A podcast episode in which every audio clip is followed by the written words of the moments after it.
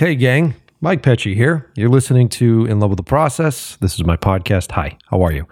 So, uh, like I did on a previous episode, um, we're going through and catching up on a lot of these pre recorded shows that we haven't been able to release yet. And uh, getting into FilmQuest was such an exciting experience, and doing all the FilmQuest episodes was massive, but it put us behind on our release schedule. And some of these episodes, are way behind. Today's episode, um, in specific, I recorded in July. So I wanted to come on here and just sort of give you a current intro that will then go into the pre recorded intro of the show. And yes, we are returning to our Fujifilm Creator Series this week, uh, and it's a great episode. So get ready, strap yourselves in.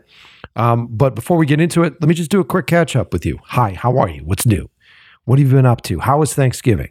Did you guys enjoy the leftover episode? Was I too mean on that show?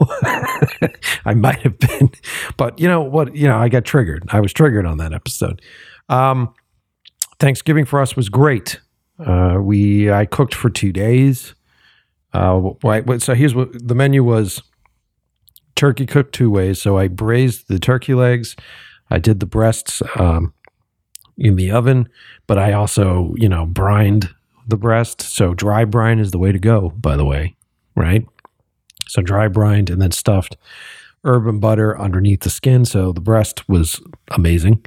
Um, and then all the drippings were amazing. Um, and then I also took to, I took off the uh, back plate on the bird and uh, grabbed an extra back plate, which they were selling pretty cheap. I got it for like three bucks, uh, and made an epic turkey stock that was then strained and made into a Italian brodo soup, which is essentially just uh, a real clean broth, very flavorful broth with uh, tortellinis in it, which was a great thing. And then you throw a little like Parmesan and whatnot. That was our app. Um, and then uh, what else did we do? Oh, I smoked a ham. So I had a pre cooked ham that I threw in the smoker and glazed it with a honey mustard glaze that was so fucking good that I just put it on the table. Um, and uh, let's see what else did we do. We did green beans. I did sausage stuffing, cornbread sausage stuffing, uh, garlic mashed potatoes, and then our guests brought um, sweet potato pie. We had macaroni and cheese. We had an epic uh, kale salad, which was you know even though it sounds healthy, it was not. Uh, and then uh, what else do we fucking have? Feel like we had something else and I'm forgetting it. But it was great. It was fun. Two days of cooking, uh, multiple days of eating, leftovers. Oh, you know, uh, it's always a sin when you can't finish all the turkey in time. Um, but I loved it, man. How was your Thanksgiving? Did you guys have fun? Did you go hang out with friends? Did you hang out with family? Um, it's, it's always a stressful time of year, right? Because as you're hanging out with these folks, uh, especially after the multiple years that we've had of stress and chaos, you're sort of processing everybody's traumas as you are coming together and how certain people interact with other people. There's a lot of uh, you know, social awkwardness that has developed over the past few years and trying to make your way through that. Uh, I, what we try to do is we try to be a beacon of light and just say, hey, look, we know it's stressful. We know everything's intense, but have a great meal, hang out, chill the fuck out. You know, be cool. Be cool. Um, so it was fun. It was good. Uh, excited about it, exhausted by it. Um, but uh, the other thing I wanted to catch up on is I, I started to talk about it. I, I said that I was going to go. I got the invite to go see um, the new movie. I got to go see Napoleon. So I got an invite directly from uh, Ridley Scott's company and from the folks over there. Um, and it was fucking great, man. We went and saw it at the Directors Guild uh, clubhouse, if you want to call it that, DGA. And uh, their screening room is amazing. Sorry, I got to hang up this phone here. It's kind of lame that I didn't look at this guy. Mute, motherfucker. Um, so we saw it in the screening room there, and it's their screening room is so goddamn good. It should be. It's the Directors Guild, but the sound in there is epic, and the movie is fantastic. If you haven't seen it yet, go watch it. It is it is like the coolest version of a Ridley Scott epic film. Uh, there's so much stuff in there that is awe inspiring to watch. Just the scale and the scope of his battles and his oh, and all the horse stuff, like the horse stunts that happen in it. If you've seen the movie, you know what I'm talking about. Crazy shit with the horses. Um, and it was fun, man. It was a cool thing to watch. It was very wild being like one of, I don't know, 50 people or something that were there. Uh, and you know, the other cool thing, as I said on the other episode, was that they had a reception. So we got to go to the reception and uh, I got to hang out with a lot of the producers that I work with over there. Super cool people. I got to meet some folks that knew who I was that I didn't know who they were at first glance. And turns out that I got to meet assistants and people that I had emails with. Here's a big thing in Hollywood. Remember this: anytime that you're doing pitches or or you're uh, trying to get a movie made, the people to make friends with are the assistants of all the executives and producers that you talk with. The assistants run Hollywood. They really fucking do, man. So if you're friendly with your assistants, they will get your stuff to their producers faster. Be cool with them. I mean, it's a good insider trick. Uh, so yeah, we got to hang out with those folks, and uh, I met up uh, with uh, one of our old guests on the show. Um, Zach Merck was there, another director, awesome director, really cool dude. We haven't seen each other in uh, at least a year or two years, and it's always fun, like you know, because he's also doing stuff over there at Scott Free, so it was cool to be in that space with these other directors. We were rubbing elbows with uh, what's his name, Alvarez, the guy who directed uh, not the most recent Evil Dead, but he did the original Evil Dead remake, which I liked. And he's also, this is out. I'm not ruining anything. He's also directing the new Alien movie. So we were in the room with them. I was trying to get over to say hi and to have a conversation, but I don't know if you guys have, I'm sure you've witnessed this, right? You go to some like events and marketing events and, um, sometimes there's this awkwardness that comes about folks that sort of come with their own clusters and they they find safety in their clusters and it takes a lot of balls it takes a lot of uh, uh, courage to sort of break into that cluster and you know start a conversation right which is tough and so as you sort of i was looking across the room going like oh yeah i want to fucking talk to that guy and I, I don't know why it's probably the podcaster in me because i'd go over there and go you should come on the fucking show dude you know um, but I couldn't find my in.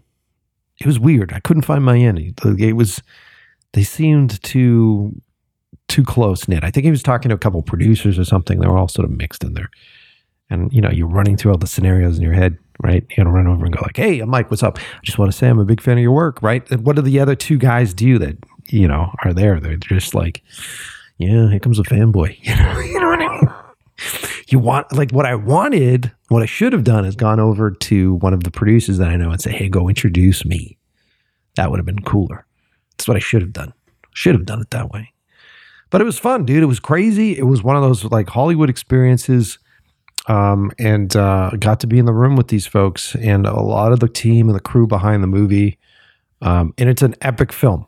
So if you haven't seen it yet, if, you're a fan of Ridley Scott, if you're a fan of filmmaking, um, it's definitely a, a, great movie to see. Um, and Joaquin does a fucking killer job in it.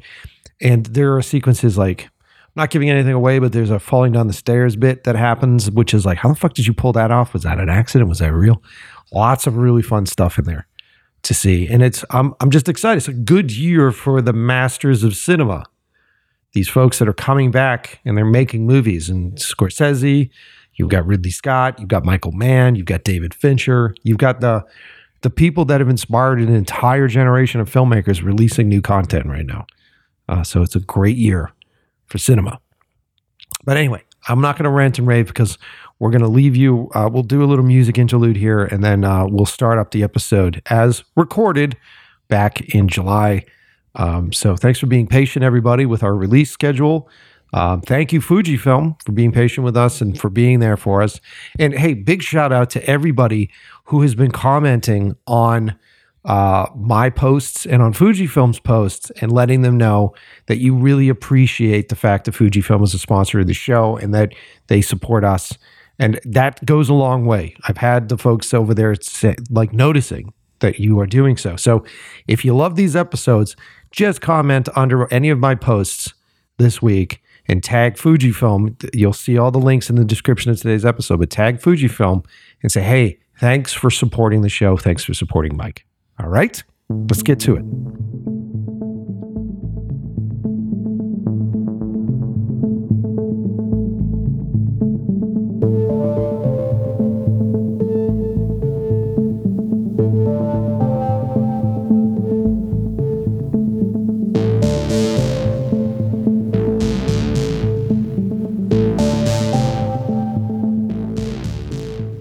Listening to the brand new episode of In Love with the Process. I am your host, Mike Pecci. How are you?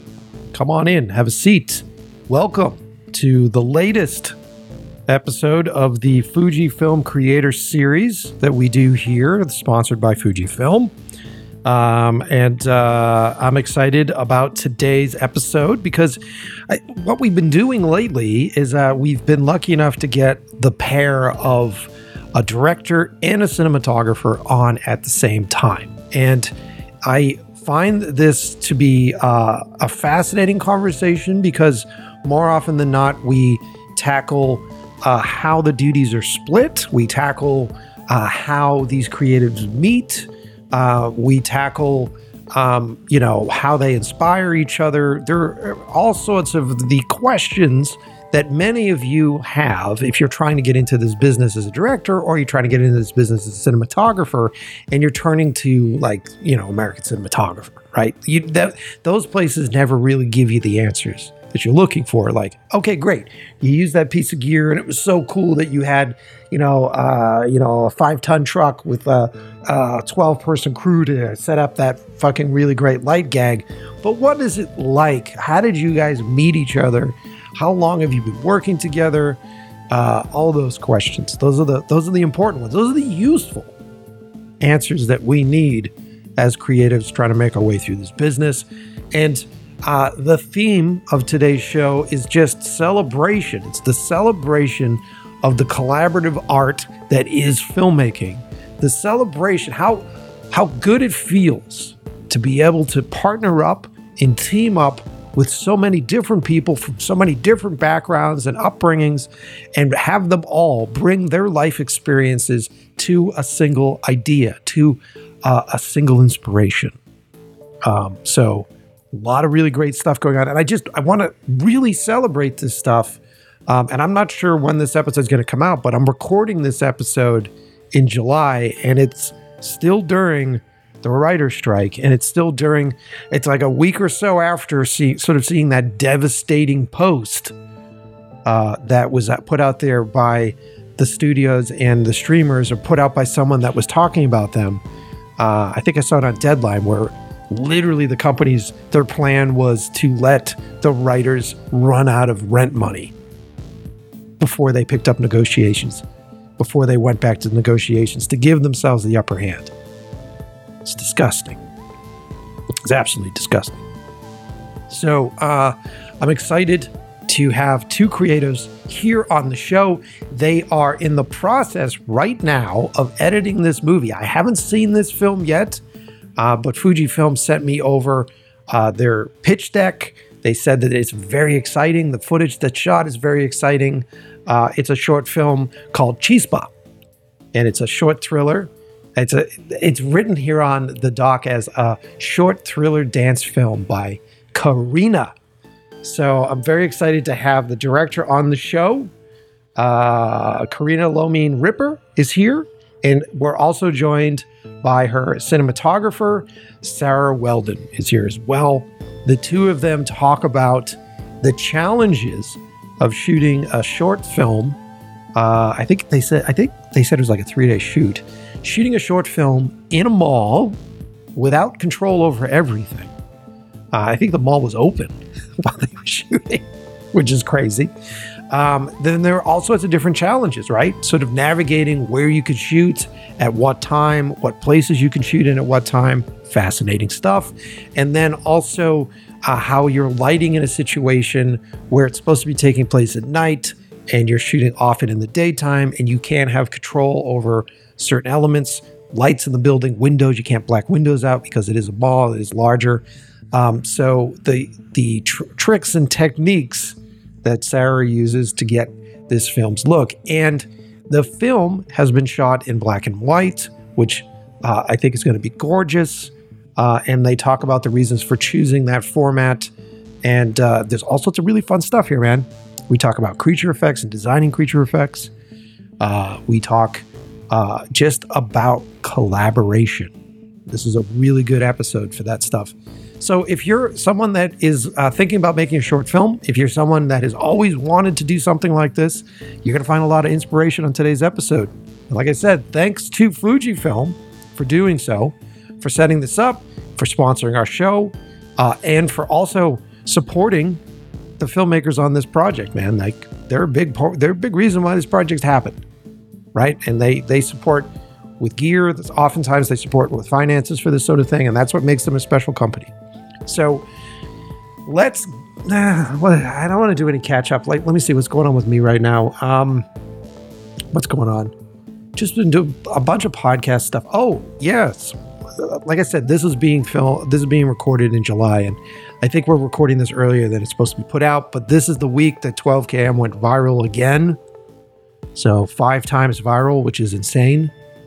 I uh, I have, you know what's wild because you guys know you've listened to the show. The idea was that I put it out there. If you want to see 12km, it's not public. You got to send me your three favorite horror movies, and if I agree with you, I will send you a link. It is virtually impossible for me to get to everybody's stuff because it's, it's wild. Right. While we're talking here, I'll look. I'll explain it to you. Right now on Instagram, if I go there and look at what's happening and how frequent the messages are coming in right now. All right, let's reload it. Okay. One, Jesus Christ, it actually increased. One, two, three, four, five messages per minute. Do the math on that.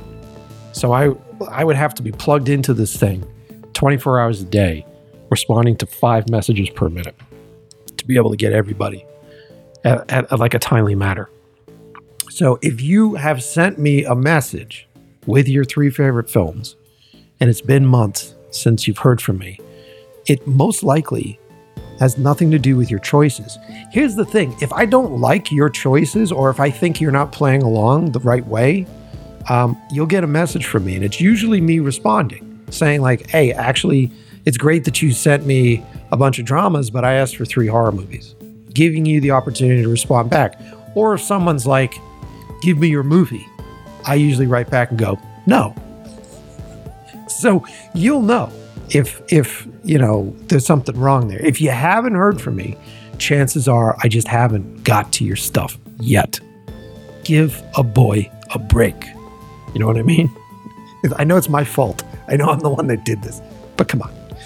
Uh, so anyway, that's what's going on with me. And as soon as I finish recording this, I'm uh, going to be putting myself in a chair and uh, trying to respond to as many as I can today. So let's get to it. Without further ado, strap yourselves in. Karina and Sarah are going to join us and uh, get ready for some fun stories and some laughs and some love uh, of the art of visual storytelling on the brand new episode of In Love with the Process.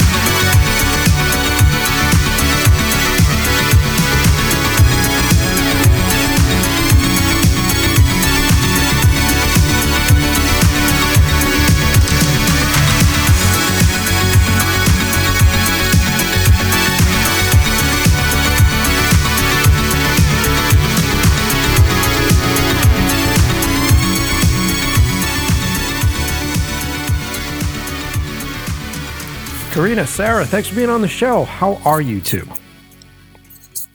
Great. Yeah, it's pretty good. Uh, excited to do my first podcast. um, yeah, I'm excited to be here. Thanks for having us. I'm excited that I'm that I'm your first podcast. Sarah, have you been on a podcast before? Uh, I think this might be my third. Ooh. Well, hopefully this will be your favorite by the time we're done. I mean, I think so because I get to do it with a with an old friend and a new friend, so that's kind of fun.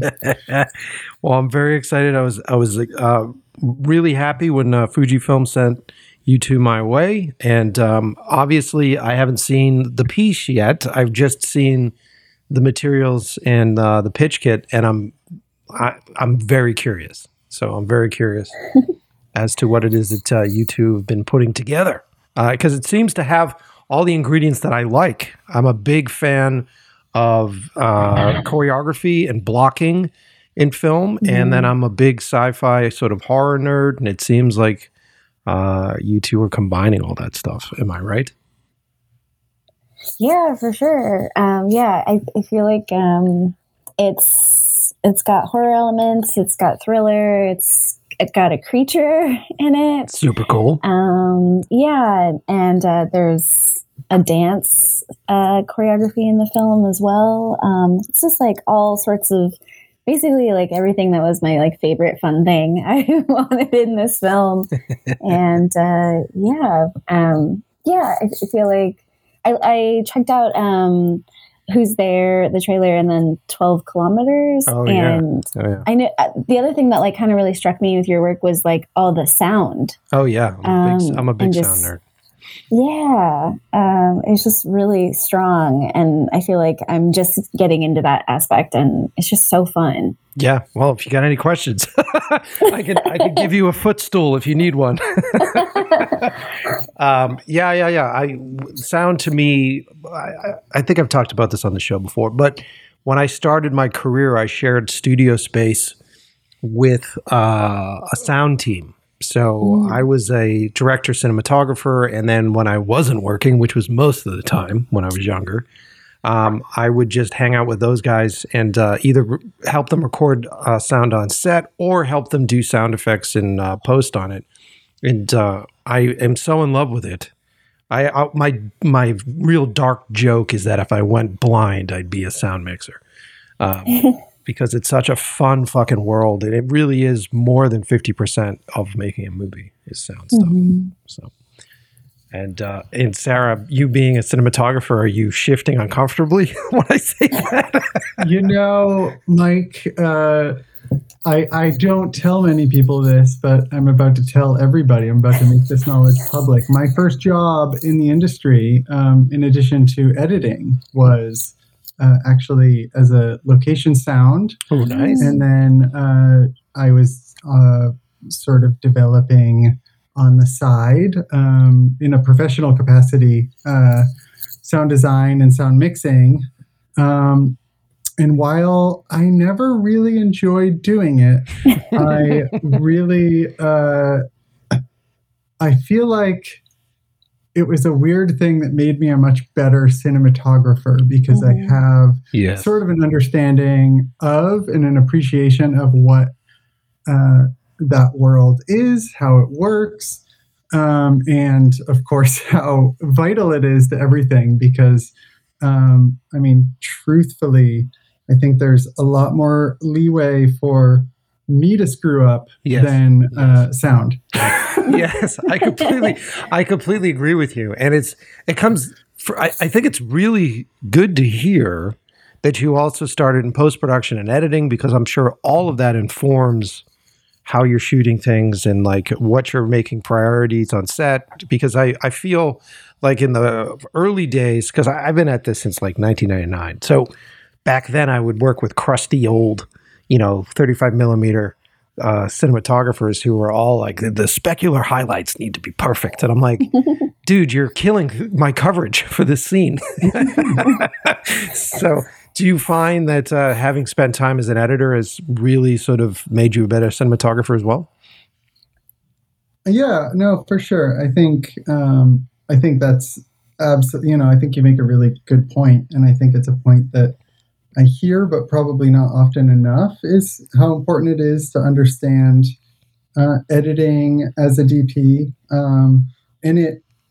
You know, I think it depends to some extent on sort of the director you're working with because every director is a little bit different and how you know what how they're approaching a project is a little bit different. Prima Yeah. is extremely sort of visual and has a really strong understanding of like what she's looking for. Um, and other directors are a little more like kind of loose with things. Um, but in all those cases, I think just like, you know, uh, I'm always a sounding board for the director. So it's always important for me to understand that so that if I'm seeing a potential hole, I can at least ask the ask the right questions and then we can have the discussion to know like, great, okay, we're gonna have what we need uh, kind of going into this next next thing. So Oh, you, Yeah. ma- you bring up an interesting point. So, uh, Karina, y- y- do you consider yourself a visual director, or are are visuals the first thing that you're thinking about when you're putting together a piece? Like, what's your process with that?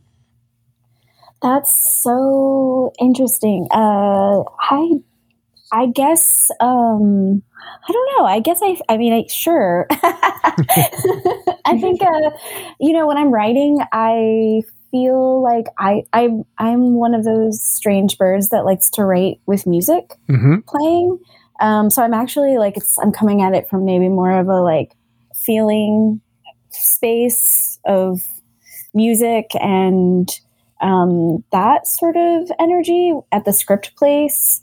Um, and I think, but I think that like maybe sometimes music also helps me kind of see what's what I'm going to see in the film. Mm-hmm. Um, and so that's really helpful for that part. Having, I've never, I've never really like been a DP, like, or had experience shooting a whole lot of stuff. So I think just doing my homework for this project, I did, you know, a lot of work just like looking at references and like really trying to figure out like what the visual language of the film was. Mm-hmm. Um, and then I think once I met with Sarah, it was just like we just really, it was like this instant mind meld on like the the style and aesthetic and like the language that we were going to set for the film. And um, we did this thing which I've I've never fully done on other films, but I think because we we the film itself takes place at uh, a mall located here in Portland, Oregon. It's called the Lloyd Center, and Mm-hmm. because we had access to that space prior to filming, like we could just go there because it's a mall and it's open. That's always We- awesome. Yeah. yeah. we were able to like pre-visualize a lot of the film and kind of like really just get you know be like okay like this is the area we're shooting in. Like we kind of talked about a shot but then like you know sarah would take one of the fujifilm cameras and really kind of like just get a little clip or like an image for us to be like okay you know this is going to be that that angle or that shot. And it just was a really fluid collaboration um, throughout the prep Mm-hmm. um yeah in this way that was like super fun So, so I, well, it relieves me to hear you even use the term visual language because I think so many people just forget about that. Um, what was the so as you were setting up the language for this narrative for the story? What were the foundations of of this language for you? Was it? I mean, the the film is shot in black and white. Was that where you started, or were you uh, specific about? Um, you know, uh, wide shots and close ups, or were you trying to uh, figure out a way to translate uh, emotion or energy in shots and, and, and designing your language around that? Like, how did it start for you? yeah so i, I think um the black and white i've always seen this film in black and white i think there was like there's this part of me that there was something like kind of classic horror that I was like really interested in. I think I was like interested in like the graphicness that black and white could Mm-hmm. offer the creature um, character itself. Um, but also, it was like there was like some of these like more like maybe practical aspects. Um, the fact that like you know the Lloyd Mall is like this really amazing space, but it's also like kind of a hodgepodge of design and architecture. Sure. And so Sure. the black and white really like unifies that. Um, yeah, and totally. and creates this like cohesive aesthetic inside of that space. The other aspect is that like, you know, having worked in black and white before, like black and white also has a lot of leeway for VFX. Mm. Um, and so there's like also a visual effects element to this film with regards to the creature and the electricity. And so knowing that, I was like, oh, we're going to, you know, there's going to be a lot more give with us doing VFX in black and white versus in a color space. Mm. Um, and and I liked, I was excited by just the aspect of like you know electricity in black and white, this like kind of like glowing sort of like crispy thing that mm. um, I hadn't really fully seen in a lot of movies before. So that was kind of where I was coming at from it. And as far as like the way that the language developed with the film, I guess I feel like I I'm curious how Sarah experienced it because I'm not sure that I like totally tracked. what do you think, Sarah? Yeah, I mean, no, I mean, I think um, it was really interesting, Karina, just hearing you talk about how. Uh, just kind of like going back, how you sort of approached this, uh, you know, how you approach projects typically uh, from a musical and emotional space. Um, you know, because I think uh, once upon a time, uh, being a musician was sort of at the forefront of my mind, and being a filmmaker was somewhere behind that in priority. Hmm. And that is drastically flipped. And I, I don't really practice music outside of a karaoke bar here and there. what did you? Um, what sort of music? What were you trying to get into? Was it singing? Was it playing uh, instruments? Or I mean, mostly vocal stuff. Um, you know, some instrumentation, a little bit of guitar, a lot of like music production, which is yeah. I think why I was able to pretend to be a sound mixer for a year um, because I had, you know, I kind of like knew the Pro Tools interface and sort of how that worked. Um, but I, you know, I think music still like uh, speaks to me in a way that is just different from any other art form. And um, but I, you know, I think for me specifically, like uh, when I listen to music, it uh, is a sort of visual experience. And um, so it's interesting to kind of like hear Karina sort of approaching this from that same place. Um, but as far as like how she translated her thoughts around that. I mean, it felt very clear to me the whole time, sort of what uh, she was going for. I mean, we spent quite a long time on pre production for this piece. Um, mm-hmm. I mean, we shot in June, and I think we started pre production in January. Um, wow. And there were breaks in there. Um, I know at one point I shot a feature in the middle of that somehow. But um, you know, there was definitely like weeks and weeks of pre-pro in the early part of the year, leading up to our sort of like big pre-visualization, and then um, again leading up to the shoot, there was it was sort of all hands on deck to get everything together um, because it really was, um, you know, this wasn't a find it in the moment sort of film. Um, yeah. And there's always finding moments. But um, I think the bulk of it, you know, we had to have a pretty good sense of what we were doing because the space had a lot of limitations, mm-hmm. um, and there was so much, uh, vis- so many like visual effects that we had to consider going in to make sure um, we were covering everything. Um, and then, of course, there is the storyline, and you know, making sure Karina had time with the actors uh, to do that work. So. Um, but yeah, I mean, the whole thing felt so visual from start to finish, and I, I don't mean to say Karina is a visual director in that she's not anything else, but just that she's I think maybe stronger in that space than maybe she even realizes.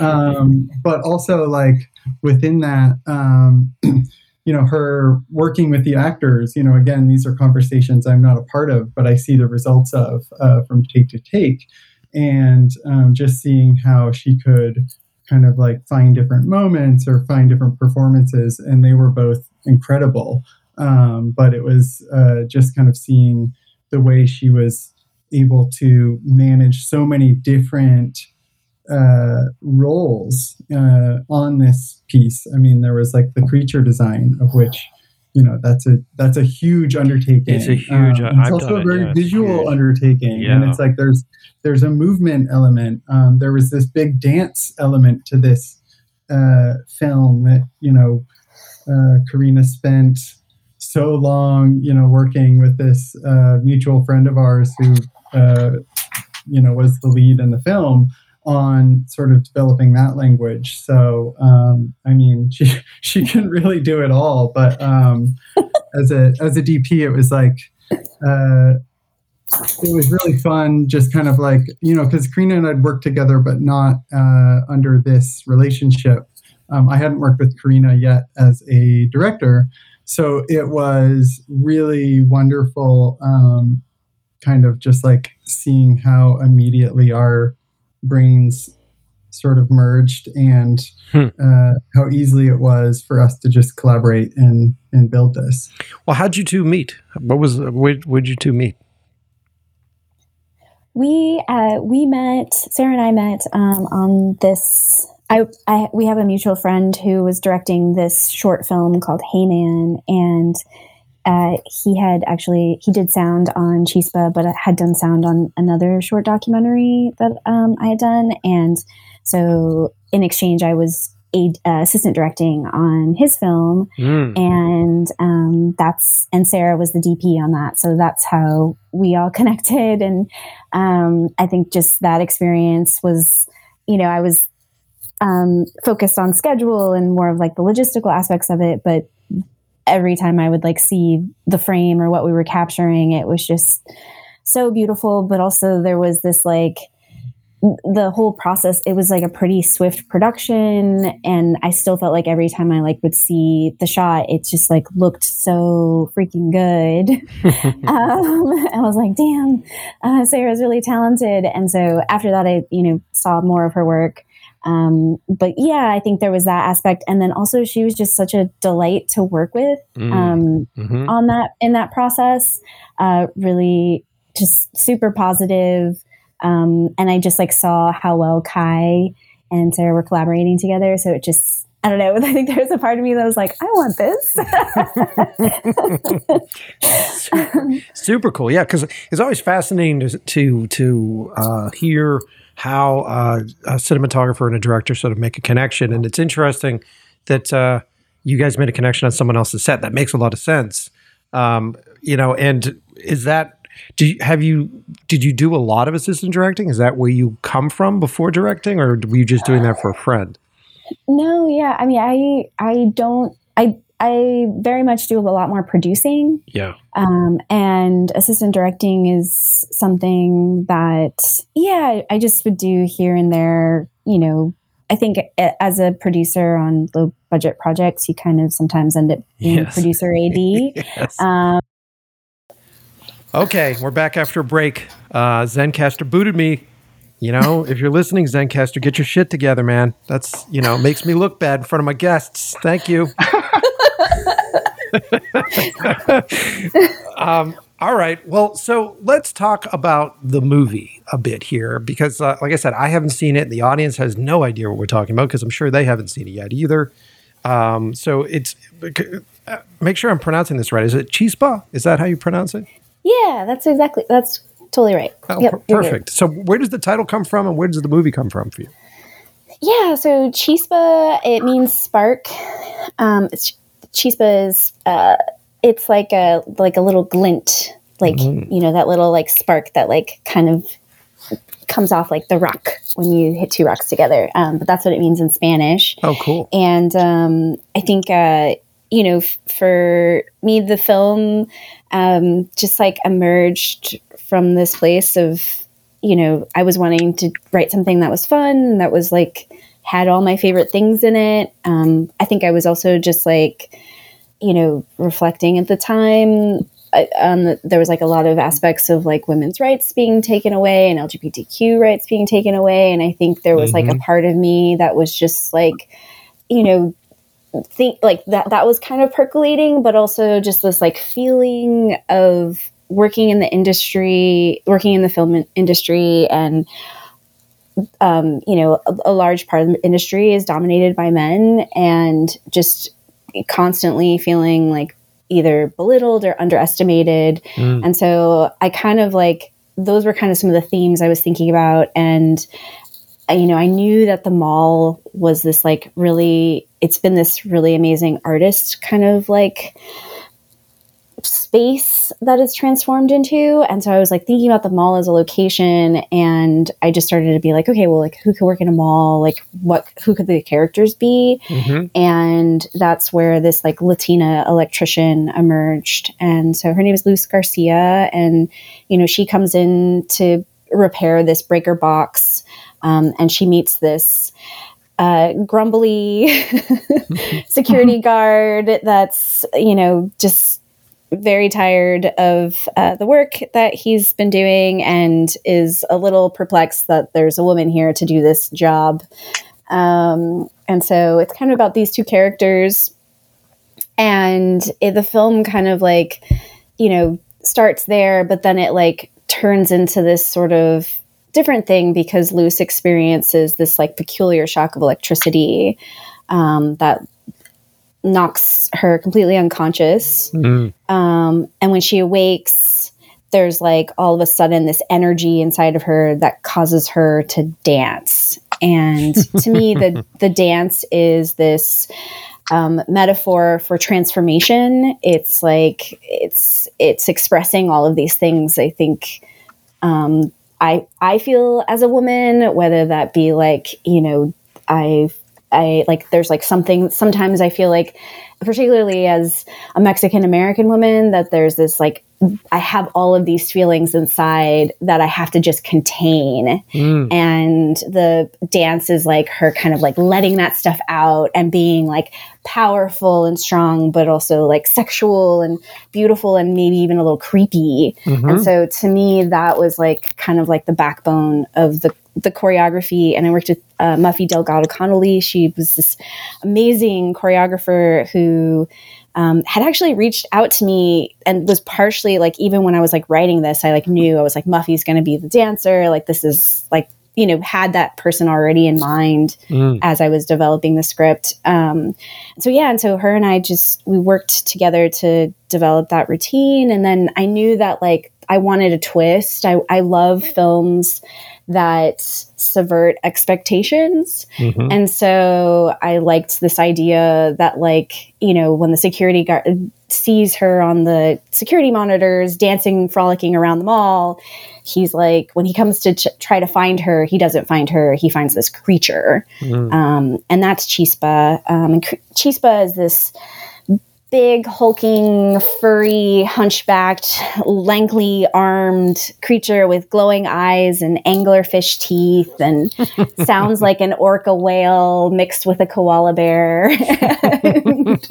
um, is like, you know, is this like creature that like doesn't necessarily like want to harm the security guard but like is like a dog or a cat where it like when it sees the security guard run it's going to chase after it Sure, sure, um, sure. and Yeah. so like Chispa's intentions are you know more i think like passive but uh you know it's also this hulking creature that has these giant teeth so.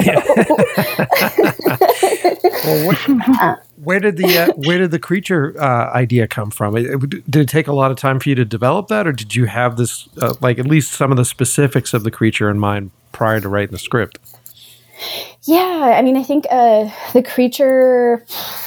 I feel like there was this. Um, there's this like cost. This really incredible costume designer in town who actually was like had this creature. Her name's Kat Oddick, and she had this like yeti creature for this like other music video. And so like initially like I had like kind of consulted with her on the design for Chispa Mm-hmm. um, kind of like uni- utilizing that as a jumping off point, um, but then ended up working with um, Mark Ripper, my partner, and then also um, Julia Calabrese to really develop the creature. We also had like a creature illustrator who came in and Nice. mocked up some sketches for us, um, but was really drawing a lot of inspiration from.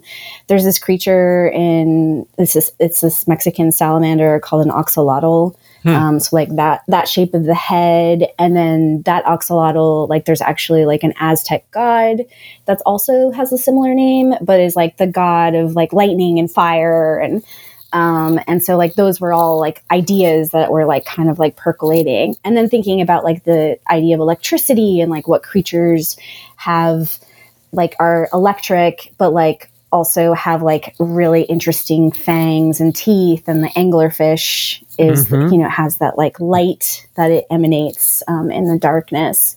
And so those were kind of the things like i was pulling from just to like inspire the the creature itself. And then I think um, Mark was really into like this idea of like the hunchback to like hide the the human form because there's mm-hmm. a person in it. This was all practical mm-hmm. um, for the creature costume, and so he you know built out this whole like shoulder head piece and then arm extensions utilizing like crutches oh, uh, cool. to like like really hide the human form within within the costume. Very um, cool. This is the first time I had ever done anything like this. Mm-hmm. but uh, you know, like I I feel like there was like a brief where I, there was like a brief break that I took from filmmaking, and during that break, I got into furniture upholstery, huh. and I feel like having that break really liked like grounded me and like working with my hands and like understanding construction. Yeah. Um, so when the cost when the creature became a thing, you know, Julia really took on like the sculpting of the head and the mask, and Mark and I focused on the bodysuit and like so I was like sewing you know, fur for like this, like basically fur jumpsuit. like, just think of it as like a sofa, you know, like. But it's, it's, it's super cool that you were able to, you know, go back and work with your hands because I'm, I'm sure you had a greater appreciation and understanding of texture and movement of tech of, of fabrics and the idea of how that stuff, you know, looks on uh, in light certain lighting situations. I, I mean, all that stuff is incredibly important when you're putting together the elements for a practical creature, right? And especially mm-hmm. uh, the way it looks on on film, Sarah. So, like, how much input did you have in it as a cinematographer, or were you just processing the the creature that they presented you on set? Um, how much? I don't know how much input I had. I mean, we had a lot of conversations around it. Um, I know Karina and I talked pretty early on, I think before any creature uh, development had been like moving forward around what sorts of um, considerations, you know, I might have. I know Mark and I talked a lot about um, the eyes and what you know we might need out of the eyes because mm-hmm. um, the eyes are glowing and um, so we talked a fair amount, but really, I mean, you know, I can't take really any credit for anything that happened with the creature. It was like, um, you know, uh, as I said, you know, Karina is a, a very uh, visually minded person, among other many other uh, traits, but also uh, Mark, likewise, uh, you know, is uh, so many things, um, including a cinematographer, and you know has a really strong understanding as well of like how things are going to translate. So, um, you know, I was following along with the process and occasionally lending a thought here and there, but um, and you know, thinking a lot about you know how they're developing it and how it's going to render. Um, you know, I wasn't you know, I wasn't coming by and checking in on the progress, partly because I'm in LA and uh, mm-hmm. Karina's mm-hmm. in Portland. So, um, you know, they were sharing things as they were coming up. Um, but uh, yeah, I mean, we did a creature test a few days before we started filming. Um, mm-hmm. When I was down in Portland, um, I think I had like just gotten my hands on the camera and I just remember that very first test. Um, they were practicing one of the movements, and Karina said, "Sarah, come over and just like stand and kind of like watch this. I want you to see what it looks like when Chispa moves." And I was like, "Okay, great." So I'm standing there, and Chispa starts pretty far away, and um, and and Karina's kind of directing by voice because um, it was very difficult to see outside of the the Chispa costume, especially when the lights were on because it was just so bright. Um, so Karina's directing by voice and trying to like uh, build this choreography and you know, uh, Chispa lands like two feet away from me, facing me with these big teeth. And I had this weird moment of like, I, you know, I know this is, a, you know, a human inside of a creature costume uh, that I've been like watching the development of, but I also had this weird moment of feeling very much the way the security guard feels when he first turns around and sees this creature because it was so like it was just so real um, and it was so terrifying but also cute. Um, it's very difficult to like describe what was going through my brain but it was like this moment of i should probably run that's great i mean if you're feeling that then that then the audience will feel that so i think that's exactly. important that's important and i think this is where like you know I, I, you just it's hard to beat uh, doing things practically um, yeah. as much as possible, yeah. um, and certainly like lifting them with with post. But there is something to um, to me like uh, seeing how like that affected me. I can only imagine like how it affects the actor on set to be staring face to face with the actual creature that um, he's responding to. I completely agree. And as a director, I love doing practical stuff. Most of my stuff is practical. And uh, there's a, a, specific shot that we did that I reference all the time that I did in Who's There, where this this woman essentially gets pulled under a sink in the bathroom. Spoiler alert. Um, and uh, we did it practically, and it was very simply done, where we built a false cabinet and had it almost puppeteered with strings. So we had the door puppeteered, and then we had just it was the most lo-fi thing. It was a dummy head with a wig on it. And the head got pulled in by one string as the door got pulled shut with the other string. And I remember I was sitting on set with one of my oldest friends, uh, my buddy Jarvis, who was pulling focus, and he wasn't prepared. He didn't know what was happening in the shot. And so he's sitting next to me, and as, as the shot happens, he just yells like, "Oh my god!" And it just ruins ruins the audio, ruins the take. and I started laughing.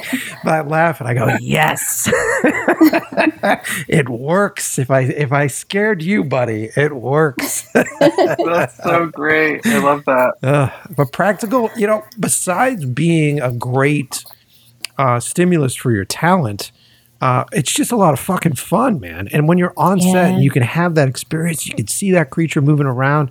Don't you feel that way, uh, Karina? When you when you when you're there and you're with it, it's like you're showing up and a whole new co-star walks into the space with you. yeah, I mean, it felt yeah, it was it was so incredible and also just like so surreal, you mm-hmm. know, because mm-hmm. it's like this thing that like you write on the page and then like you see it in front of you, you know, moving. And there's like I think there's like a part of me that's like I you know there there was a lot of people that helped bring it to, to life but it's just like I don't know in that moment when it's there doing the thing that it needs to be doing it just it doesn't even feel yeah, it's just it's just such a surreal feeling because you're just like, whoa, like I ha- I hatched this sort of.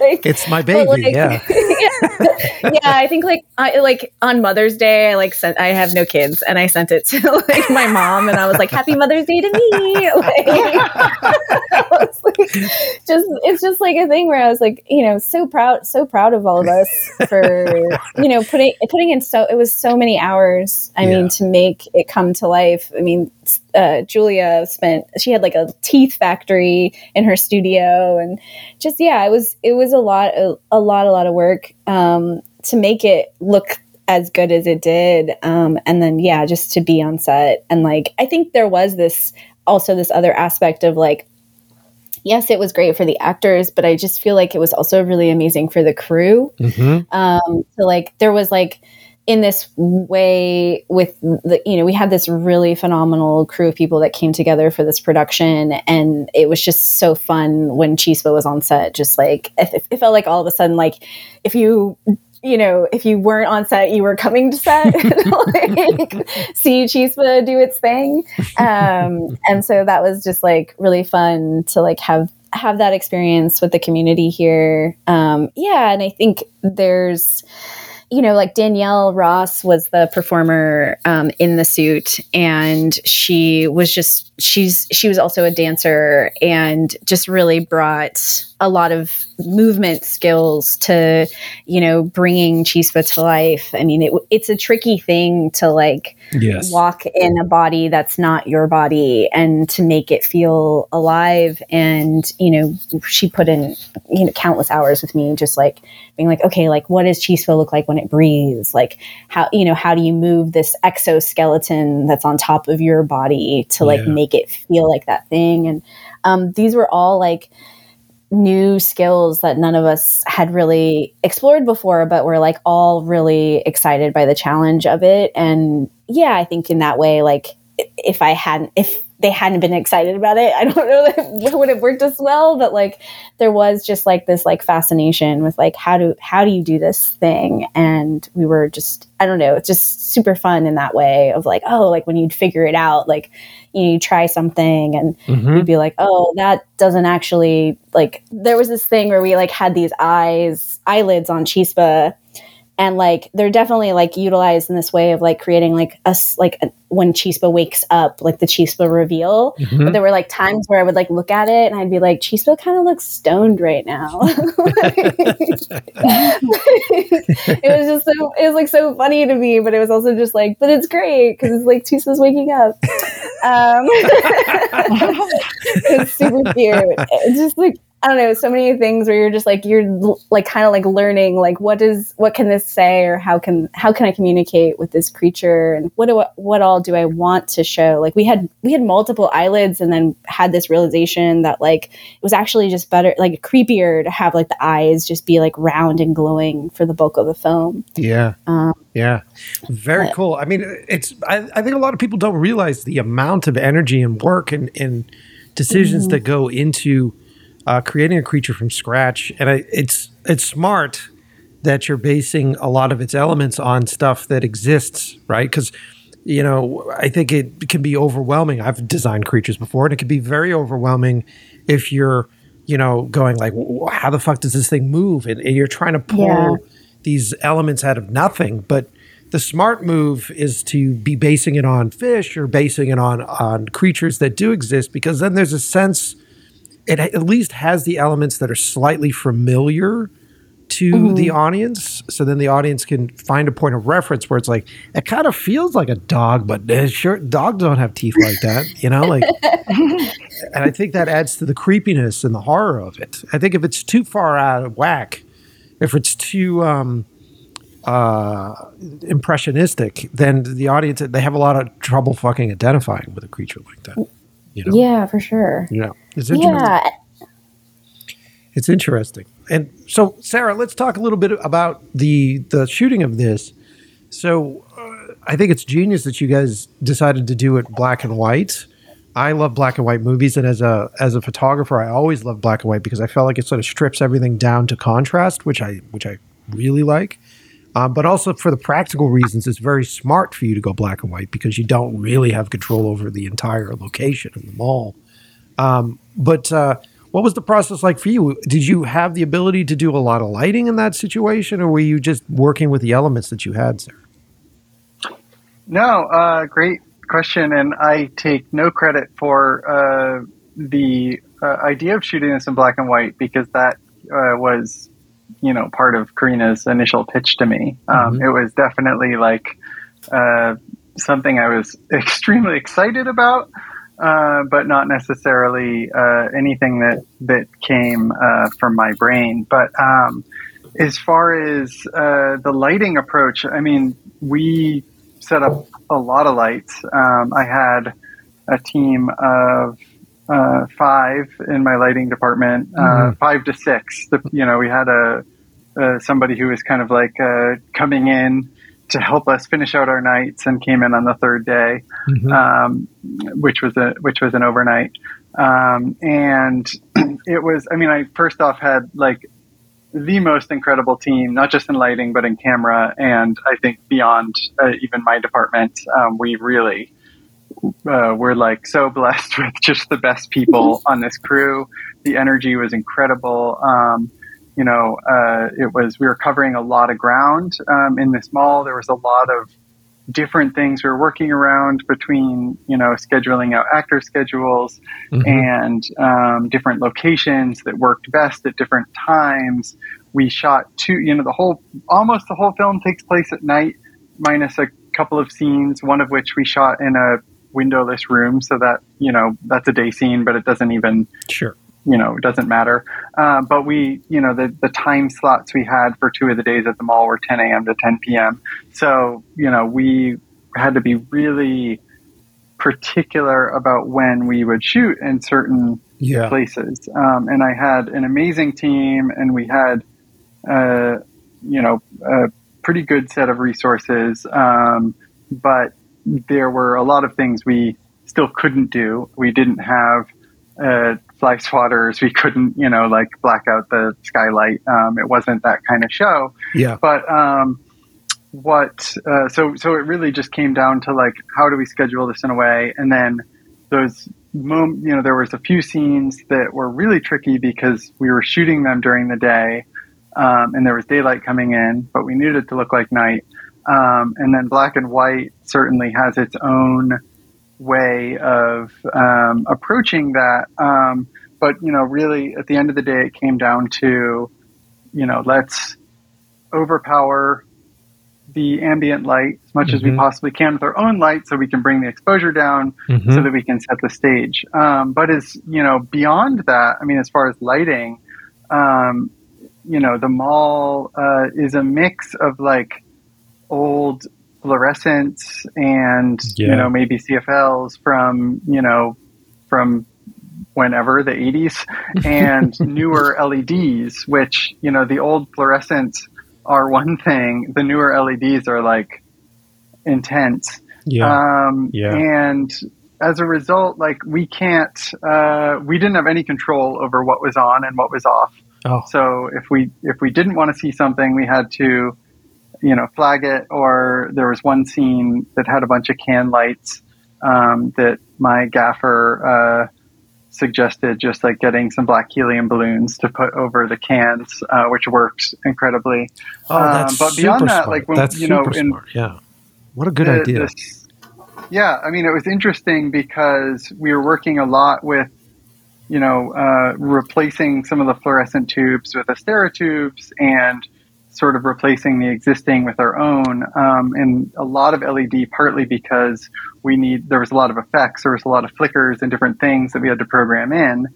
Um, and a little bit of tungsten here and there just to help like fill in the spectrum. But I Mhm. mean, the spectrum on the old fluorescents is so bad that Mhm. um, you know, even just like pulling up the uh, sort of previs footage we shot, I mean, you can just see there's no life in the skin, yeah. um, which you know, um, you know, people often think about that as color spectrum and you're losing colors, but I mean, when you translate that into black and white, um, I mean, you're just losing contrast at that point yeah. because all those different colors create this micro contrast.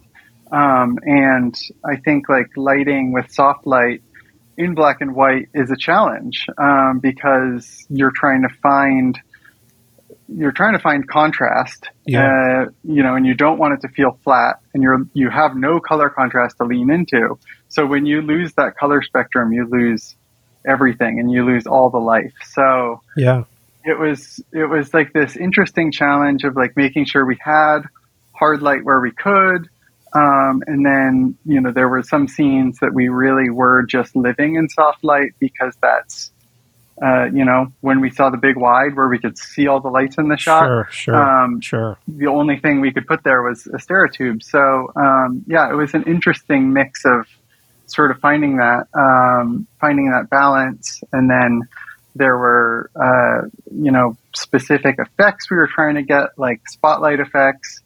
um, that you know happened in one of our rooftop scenes, and we had some like sort of moonlighty stuff. Um, so it was it was a real hodgepodge. We had like you know par cans. We had some of the newer like uh, Nanlux Evoke. Mm-hmm. Uh, Mhm. It was like uh, it was kind of you know we were trying to figure out like you know what can we plug into these standard outlets because you know we don't have the resources to be running everything from a generator outside. Yeah, Um, yeah. so how can we run off house power but also get enough level to compete with yeah, yes. so much uncontrollable pre-existing Yes. lighting? I mean, and the, for those of you listening to the show that really uh, don't understand what we're talking about, it's it's a difficult thing to out. You basically, if you can't control the outside sunlight, normally what you would do is have the ability to either block it out or sort of tent it out, so then you could start working from scratch. Uh, but if you can't do that, uh, you try to out expose it with your light units, which means that you generally need much larger units that are giving you a lot more output to sort of uh, you know beat out the sun. So it, it then becomes this weird sort of issue of like how much power do we have? How, what's the calculation of what we're running? How many circuits do I have? And it becomes uh, and you start feeling like it's it's it's cinematography pre 2000 you know what i mean it's like back in the day where it was like okay we got a generator or we have a tie-in you know what i mean because we just don't have enough Mhm. we don't have enough for it and, and that's what i was doing a lot of my cinematography was back in those days and it was a fucking nightmare all the time especially in in the uh, indie world where you just didn't have the budget to be able to do that kind of stuff so uh, I sympathize. It sounds like it was quite a challenging uh, shoot for you with all that stuff. I mean, it was challenging. Uh, it was challenging for me in certain ways. I think it was more challenging for the for the lighting team um, because they were the ones setting it all up, and uh, you know, it was uh, it was pretty amazing to watch them work. Um, I mean, uh, it was like we were at the same time lighting a set we were pre-lighting a set and we were tearing down a set um, Mhm. all the time. That was Mhm. always happening. Um, and it was uh, constantly like, all right, let's think ahead. What units aren't we using here that we can start setting up over there? Yeah. What can we be doing here? And you know, a team of five is is pretty good on a short film, but um, those resources, uh, you know, feel limiting when they're in three spaces At at once. Yeah. Um, but Yeah. again, I had like the most incredible team. Everybody was not only like absurdly talented and had so much amazing input. I mean, there was so much collaboration with uh, with my gaffer and my key grip, my dolly grip, uh, even like my uh, you know my best electric who was doing all the lighting effects, um, and uh, we were uh, I mean, yeah, it was like so much to do, but uh, they were just like they were fi- they were figuring it out. They were figuring out how to make it all work within the time allotted, um, and it was it was amazing. And I think at the end of the day, we were like looking back at what we accomplished, like. What were we thinking? How did we do that?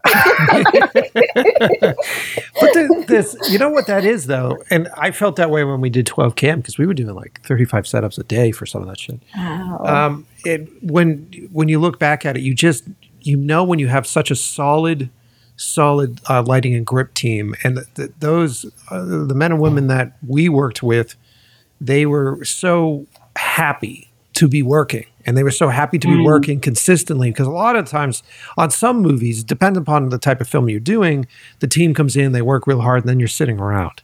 You're sitting around and you're mm. sort of puttering around and doing stuff. And I know a lot of my guys that I work with are like, I'd rather have a fucking full day because the day goes by faster and it seems like eh, I'm more involved and it feels like we're, you know, trying to solve problems is is our creativity and that's what it is, it's all about.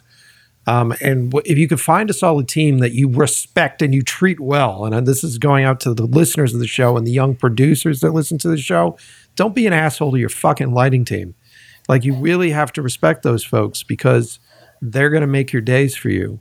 They're really going to make the stuff happen at the level that you need it to. And if you have a crew that is motivated and inspired by the cinematographer and the director, uh, you can create some really great magic in camera with lighting effects and everything. So it's nice to hear that you guys had that. I'm I, like, I'm honestly, I, I'm excited to see this piece. I would be asking more detailed questions if I had seen footage. so, yeah, like I, I, mean, I want to piggyback on what you just said because Karina, um, I mean, you know, it really, Karina really set the tone for uh, what you know how this was going to go. Mm-hmm. Um, and you know, we had our first safety meeting on day one, and Karina, you know, uh, basically said to everyone, "Look, you know, like this is super fun. We're all like." privileged to be able to do this. And I think, you know, there's magic that's going to happen. And let's all try to like just stay present and mm-hmm. stay off our phones and just like, let's make this piece of art together. And I mean, that totally translated. And everybody was just like, was there experiencing the magic uh, in a way that, you know, you don't get to see on every set. And I think part of it comes comes down to like there was enough to do that everyone was busy. But I think also, you know, everything uh, Karina was talking about with like having you know like having a real creature on set um, mm-hmm. like getting to uh, watch Muffy dance through this mall um, and I think just just so much other weirdness we haven't even talked about, which is like shooting in an open mall that uh, is that is like trying to find its identity. Uh, this space, and there was like at one point we were shooting the scene. It's like this really sort of like creepy stalking scene from Chispa, and again, it's Chispa moving, so Chispa's responding to Karina's voice. Yet at the same time, right next to us, behind uh, 40 foot solid, is a choir rehearsing. Oh my uh, god! Oh my god!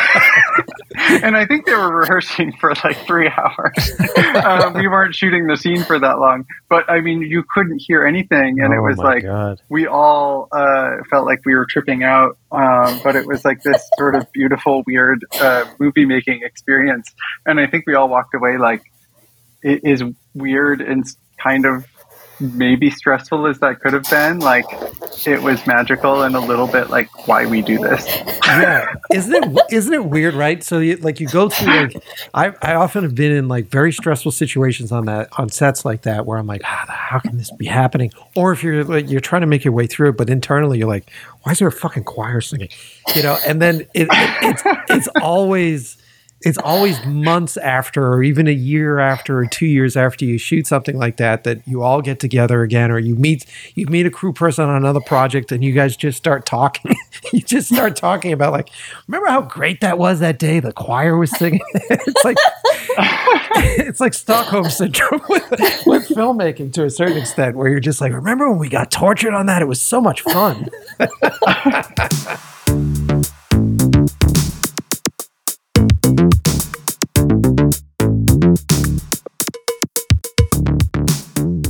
All right, time to take a break. Uh, I want to uh, talk about some gear, and uh, so many of you that listen to the show are gear heads or gear nerds, constantly asking me, uh, what can we get our hands on that you use? How do you build your style? What tools do you use? Well, I will uh, let you know right now. That's what this is about. Um, for those of you who are in the market for a computer, and I talk about it on the show on this episode, uh, being able to use a Puget system on set while shooting. So I had a assistant editor on set with us, uh, loading the footage and uh, cutting the sequences, doing a rough cut of the sequences so that I can figure out if it was working. First off, but I could also figure out if uh, you know the actors really had their head wrapped around stuff. So it's it's really nice to be able to go just check out the sequence and they go, ah, right, that's why it's okay. Got it, got it, got it. Well, with Puget Systems, we were able to do that full res, fast, super fast. But the only thing slowing us down was the transfer of footage off the cards into the system. But hopefully, I don't know how much I'm allowed to say, but hopefully, with all this new, um, you know, straight to cloud shooting stuff, right? So, camera to cloud stuff, uh, that'll make that system even faster and cooler. You know what I mean? But if you're in the if you're in the market for a new computer, uh, consider b- building yourself a PC. They're more stable. They're upgradable. You don't throw them out after five years, like some of the other uh, the hardwares out there, and they don't bully you into building things a specific way. They're not like, hey, all our hardware is hard baked onto the motherboard, so you can't really upgrade anything. And so you could buy the low end version of this, but it probably will be outdated in about a year or so. So you should probably buy the top of the line. It's such a fucking bully move. I talk about this. I, I was just on uh, another podcast recently, and he asked me, he goes, Mike, why do you get so, you're so passionate about specific stuff? And I go, yeah, I know. And he goes, well, well, you do a lot of rants on your show. And I go, yeah, yeah, I know. I know. And he goes, well, is it just because you, you like to be an asshole? Is it just because you like to cause trouble? I said, no, I just, I don't like fucking bullies. I don't like bullies. I never have. And I feel like there are a lot of bullies in our business. I feel like there's a lot of corporate bullies that are out there pushing us around. And that's why I'm very specific about the companies that I pick and have on this show as sponsors, the people that I team up with. And they need to be uh, supportive. They need to be people that are, are building stuff for us. And we're not just here to buy them new boats. You know what I mean? Like to get them a yacht. Like, and what I love about Puget Systems is that it's a family run business. These people build computers, uh, they get, they uh, benchmark test, they test all this new hardware in the marketplace, and they figure out the best, the best way to put these systems together to work on the software that you're going to use. Can you imagine buying a computer based upon the software you're going to use? So you go to PugetSystems.com and you go, all right, I'm going to build myself a Resolve machine uh, does it matter if I have the newest graphics card? Because even though that company that's trying to sell a bunch of graphics cards to me is telling me that it's going to do well, does it actually do better than the generation before this? And Puget Systems does all those benchmark tests so they know. So even if you're not going to buy a computer from Puget, they're a great resource for you if you're building your own PC. And if you do buy a computer from Puget Systems, their customer support are human. They're human beings that like to talk to you. Um, and when you pick a baseline system based upon the software you're going to use, they expect you to customize it. They expect you to talk to them about what it is that you need. If you want to figure out what my system is, my mean, mean, mean, mean 6K, multiple tracks. I think I had 24 tracks of real time video on this thing. Um, asked the folks at Puget Systems, write to them, go to PugetSystems.com and go, what is the system Mike is using? If you're someone that is allergic to going to websites, go to them on Instagram at Puget Systems on Instagram and write to them there and say, I want a computer like Mike's. What is he fucking running? Because I, I told you guys years ago or a while ago. I'm not going to tell you again. You have to ask Puget. All right. So PugetSystems.com, the place to go for a computer. Um, supporting this show, quite obviously, is Fujifilm.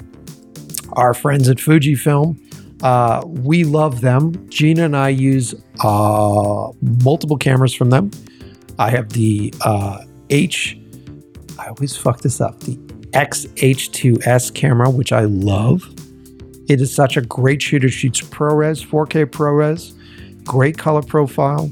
When I pair that up with uh, my Fotodiox lens adapter, I can put any lenses that I want on that camera, which I love.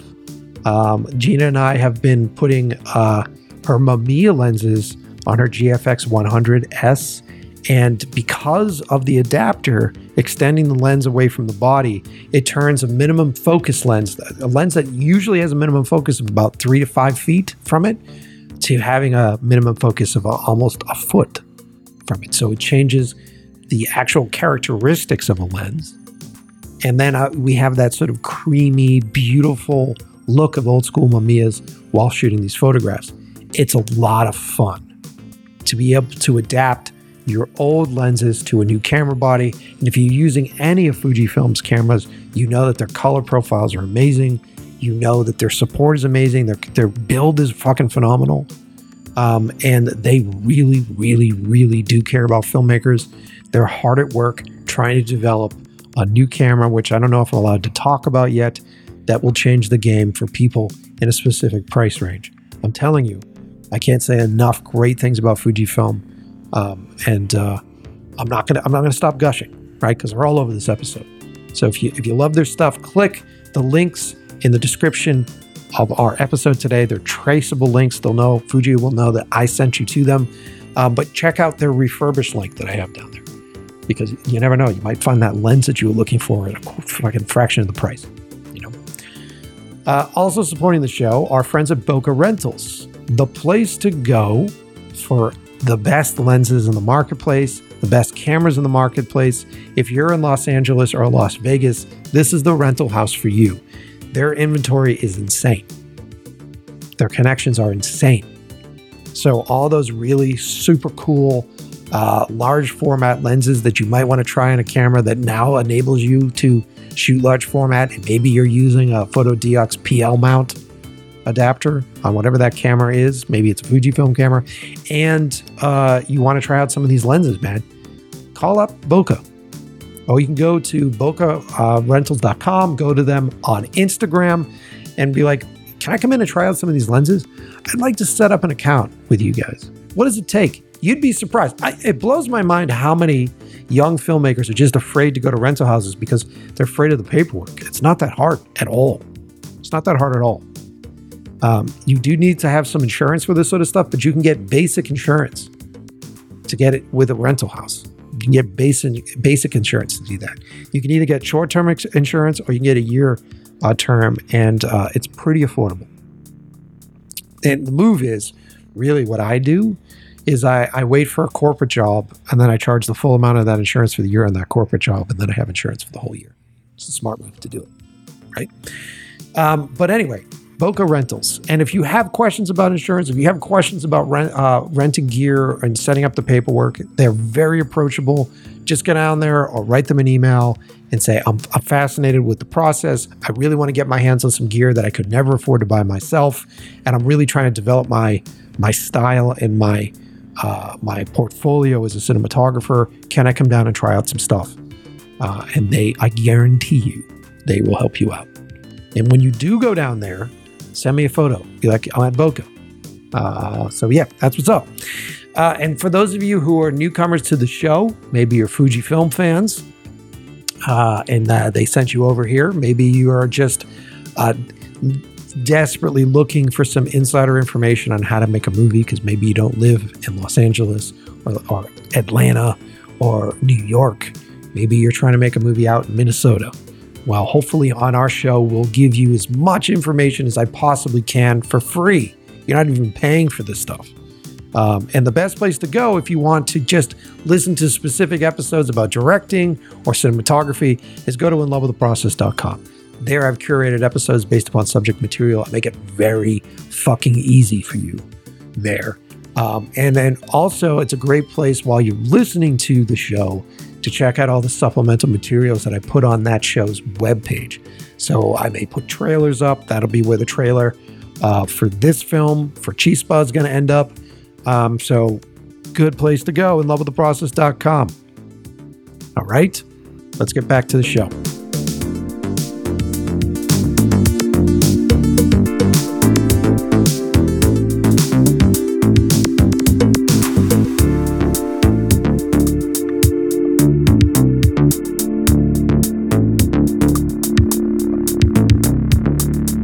But uh, it's cool, man. It's cool to hear you guys had such a great time. And you know, just technically, what did you guys shoot it with? What, what rig did you guys shoot the whole piece with? I don't know if we're allowed to talk about it. Oh, well, I, uh, talk about it now. Talk about it and I'll Beep it out. If, if if we're not, I'll check with them. If if that's the case. Okay. Yeah, yeah, yeah. So, um, yeah, I mean, definitely. Please delete this if uh, you know, uh, we're not allowed to say. Uh, I'll try not to say anything too revealing, but sure. we shot it on um, Fuji's uh, latest uh, sort of flagship camera, um, and it is sort of the next evolution of what they've been working on, and um, it really did impress me, like constantly. Um, just seeing you know, not only as a in, sort of a owner of the XH2S um, yes. and user, and then um, also, you know, a user of the GFX 100. I mean, this camera really uh, was constantly impressing me. I mean, those cameras impress me in so many ways, um, and it really feels like they uh, figured out how to, um, I think, create uh, create something that uh, I mean, it really does compete with a lot of the uh, sort of uh, The quote, larger. best cameras out there. Um, yeah, yeah. you know, and it's in this really small body. So um, I don't shoot a lot on mirrorless sort of uh, DSLR body style cameras these days. Um, but certainly once upon a time, um, I did, you know, I think my filmmaking career, my professional career really like started at the time of the 5D Mark II. Yes. Um, Yep. So, and, and there was a, a sort of a style to that.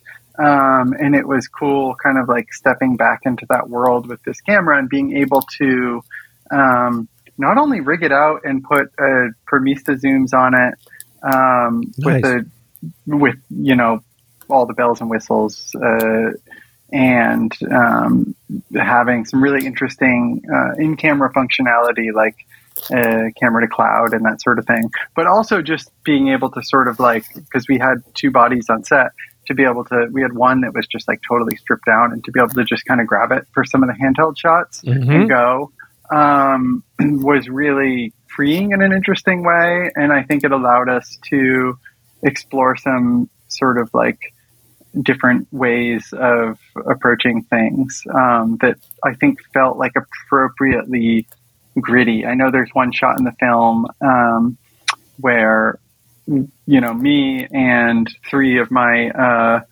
my lighting pals were uh, following behind me with uh, Astera tubes that were flickering, um, Mhm. and we had our our security guard actor running uh, full bore ahead, and we were just trying to keep up with him, um, which was quite hilarious to do, and I'm sure uh, for Karina to watch. But um, it, you know, it really was freeing that I could just kind of grab this camera and go, and not worry so much about the weight or the this or the that. Um, but then, you know, we had a bigger rig that, you know, I could throw on my shoulder and sort of capture some sort of like different different modes of handheld. So we could we could really like stretch out from the like from the tripod to the slider and dolly Mhm. to the sort of like composed, uh, sort of reserved handheld to the really frenetic handheld. And I think this camera really lent itself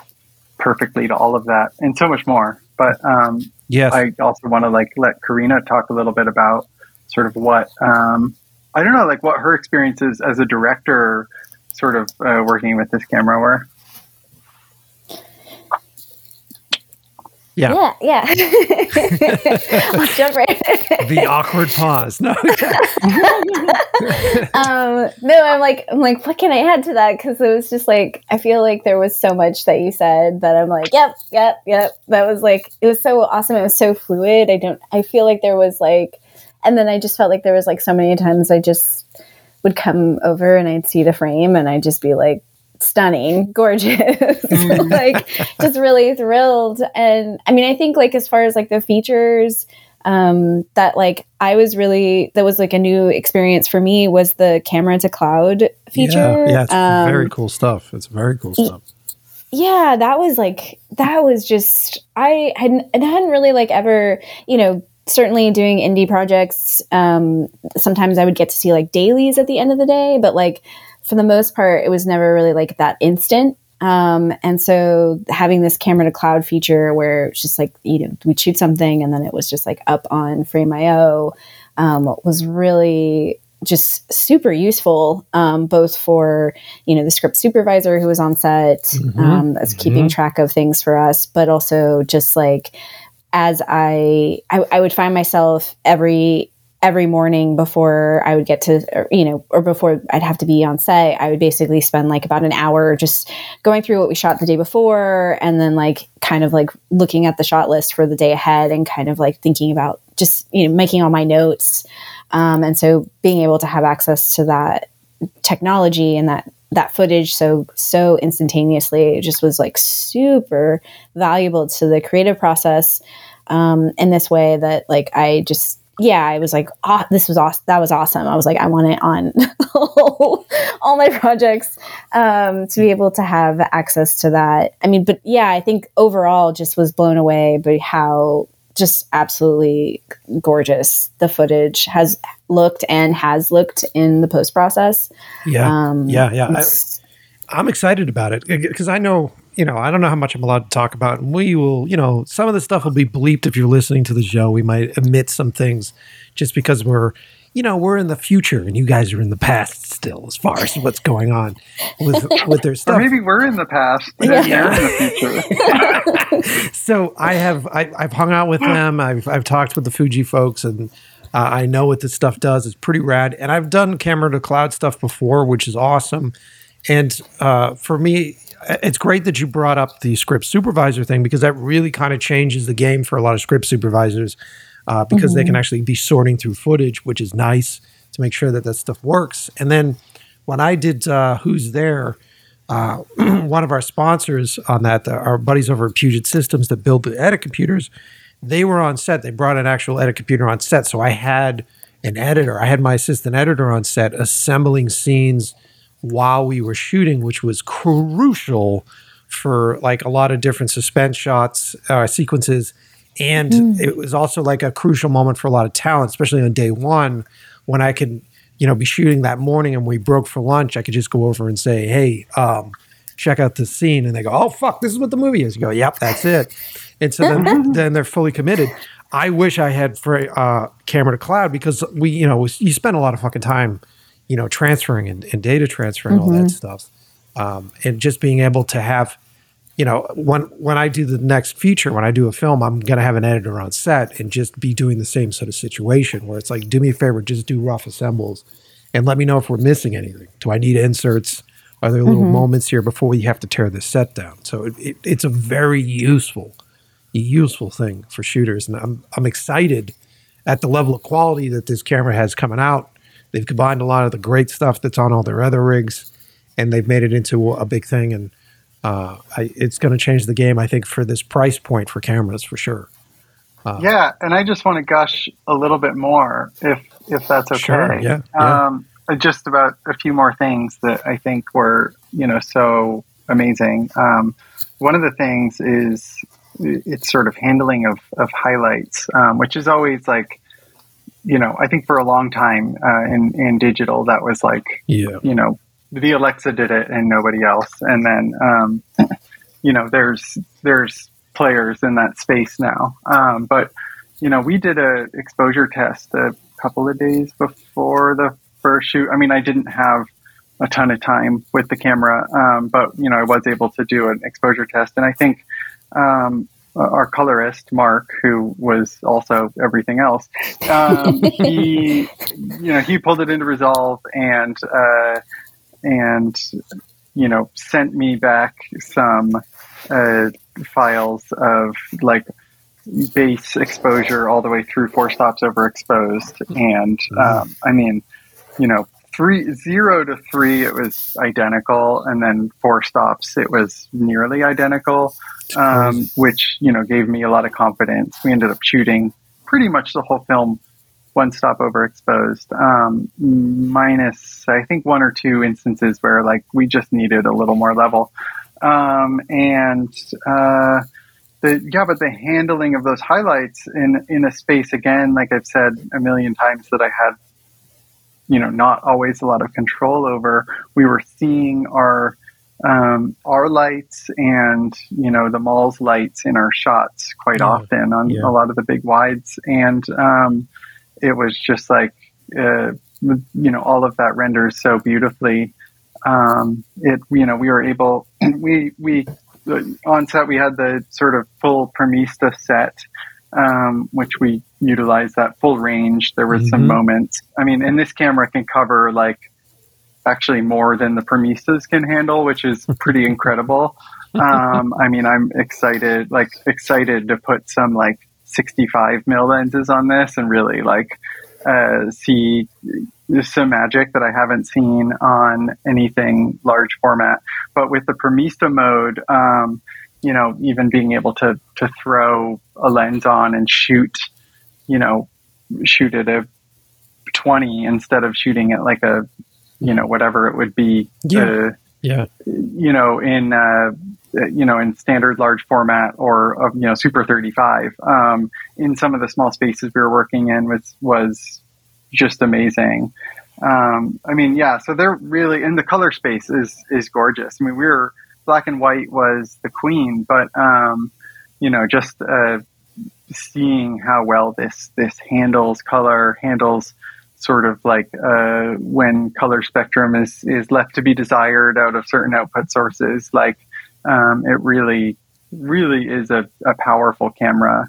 Um, and like you said, for the price point, it's going to be Yeah. a, a really uh, tempting thing for a lot of people. Yeah, I think so. I think so. I think so. And we talk about this. I won't get too deep into this, but we talk about this on the show all the time. And yes, Fujifilm sponsors us, and yes, Fujifilm had helped you guys out with the uh, the film that you did.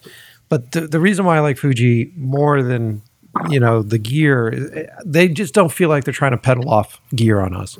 And the fact that as a company they are uh, financing and supporting films and supporting filmmakers to make these projects uh, there aren't many manufacturers out there that are doing that, if any, that are doing that. And so they have a genuine love and respect for the art and for the artistry of it all. And uh, you know, I'm not going to try to sell you on a Fujifilm camera. It's a tool, man. There's a there's a there's a ton of tools out there that exist. But what's interesting with what they're doing is they're kind of taking like what would normally be the out of our price range in the indie world uh, format of stuff, and they're bringing it down so that it's a bit more approachable for us to do without having to, you know, f- fucking mortgage your house. so it's uh, it's an interesting thing, I, and I, I don't know how much we're going to have in this episode based upon whether or not uh, they're news releasing this yet. But uh, when we can finally talk about it, I will definitely put this clip up, and you guys will be happy to hear. Um, well, anyway, I, I, think this is the point where we should probably deviate and sort of uh, end this episode because we've been at this for a bit. Um, like uh, both of you, uh, it's been such a pleasure, uh, you know, talking about this stuff. And I'm very. You have to send me this piece when it's done. Like, what what are the um, so are you still in post production right now? Like, are, is it finished? Where are you at? Yeah, so um, we're still in post production on the short. Um, we've we're just finishing up also the trailer uh, mm-hmm. for Fujifilm, and um, yeah, I think the the plan right now is to um, you know finish up the short in time for uh, film festival submissions. Um, right around like September, October, mm-hmm. Um, and so try to just like hit that hit that circuit strong um, come the fall. Mm-hmm. Um, but yeah, feeling really awesome about it. Um, I think it's just I don't know. It's it's one of those things where um, you know you make the film and, in, the script, you make the film in the production, and then you make it in post. And mm-hmm. Um, you know, there's it's so refreshing to like come into post and be like it finding it like it's coming a bit easier than it has in past projects. Mm-hmm. Um, that like things are really cutting nicely together, and even though you know things shifted on the day or um, moved around because of uh, production needs, I, there's like this aspect where like the road still feels really clear um, of what we're making and and how it's coming together. So yeah, super feeling really good about that, and we've got like a really awesome, solid post team in place. Um, my sound designer is just like so excited about the chispa creature sound and developing that um, and is like already been working on how that's going to take form and take shape. And yeah just excited for the challenges of you know bringing even more life to the project. I always feel like post is like that it's like this like it, it starts out in this like strange amalgamation of like, okay, now I'm finding the movie again. But then there's like this moment where all of a sudden, like, the, it's this new thing. Yes. And then there's like this like finishing layer that like Yes, yes. is like the custom score and the custom color and you have like the VFX and the you know all the sound work that comes in and then you're like whoa this is a movie yes, yes, and yes. and it's just like this magical sort of thing I don't know filmmaking is a wild journey y'all it is, man. It's like this. It's this faith-based system on on like on on uh, process on Yes. um, you know you know uh, just determination, and then you know when you when you team up with the right collaborators, and if you have the if you have healthy people around you, um, the post process uh, is such a it's such an emotional process because I mean I, I think it's great that you have the footage when you're uh, going through the post end and it seems like it's all fitting together. But I, I, it doesn't matter what project I do, I always end up in the post and I go, okay, so that's how many clips we got. Okay, let's go to the. Let's see what we can do with this. And all right, let's see what we can do with that. It, it's it's and then whenever you do your first cut, you're just like, I'm a fucking failure. it's so like there's, there's that transition of like you're like oh fuck you know um, but it, it becomes so joyous uh, when you like you said you put in those finishing layers when you get like a good color grade done there's nothing tastier Yeah. than watching a color grade come together uh, you know and there's nothing i mean there's nothing tastier than hearing uh, sound effects rock in. And then even now i just finished a new short which you guys haven't seen.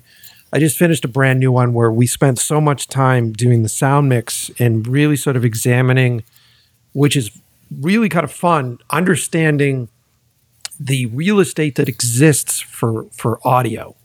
So when you do a master or a mix, especially when you're dealing in horror, um, you start to try to set levels, thus giving you enough room to uh, amplify it as the piece continues. So you're like, okay, what is the what is the loudest part of this movie? That loud part will hit here at this decibel rate.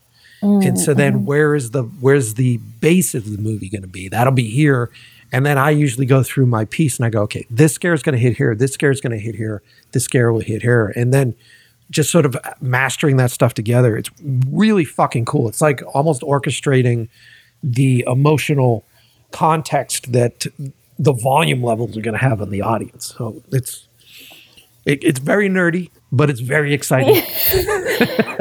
it's so exciting. It's so exciting, and it's so like it's just I don't know. I, I mean, I, I feel like sound. I mean, to bring it full circle with sound, um, but like I think some there's like my partner once said like sound is like wiggly air. Like it's something that actually like goes out and touches you, and Mm. like and so like I think about that a lot, and like you talking about the mix, just like you know thinking about like you know we're, we're doing like music for the trailer right now. And just like there's this part where like mel the composer has like made sound go from my left ear to my right ear. And like that that feeling that like Yeah. it just sucks you in um in this way so yeah i just i don't know i like love that that you're touching on that because Oh, it's it's Yeah. it's the shit. It really is, and it's like it's num num num it is. It's very it's very tasty, and when you when you when you understand, I mean, because look, let me be honest. As a horror film director, I'm a manipulator. That's what I like to do.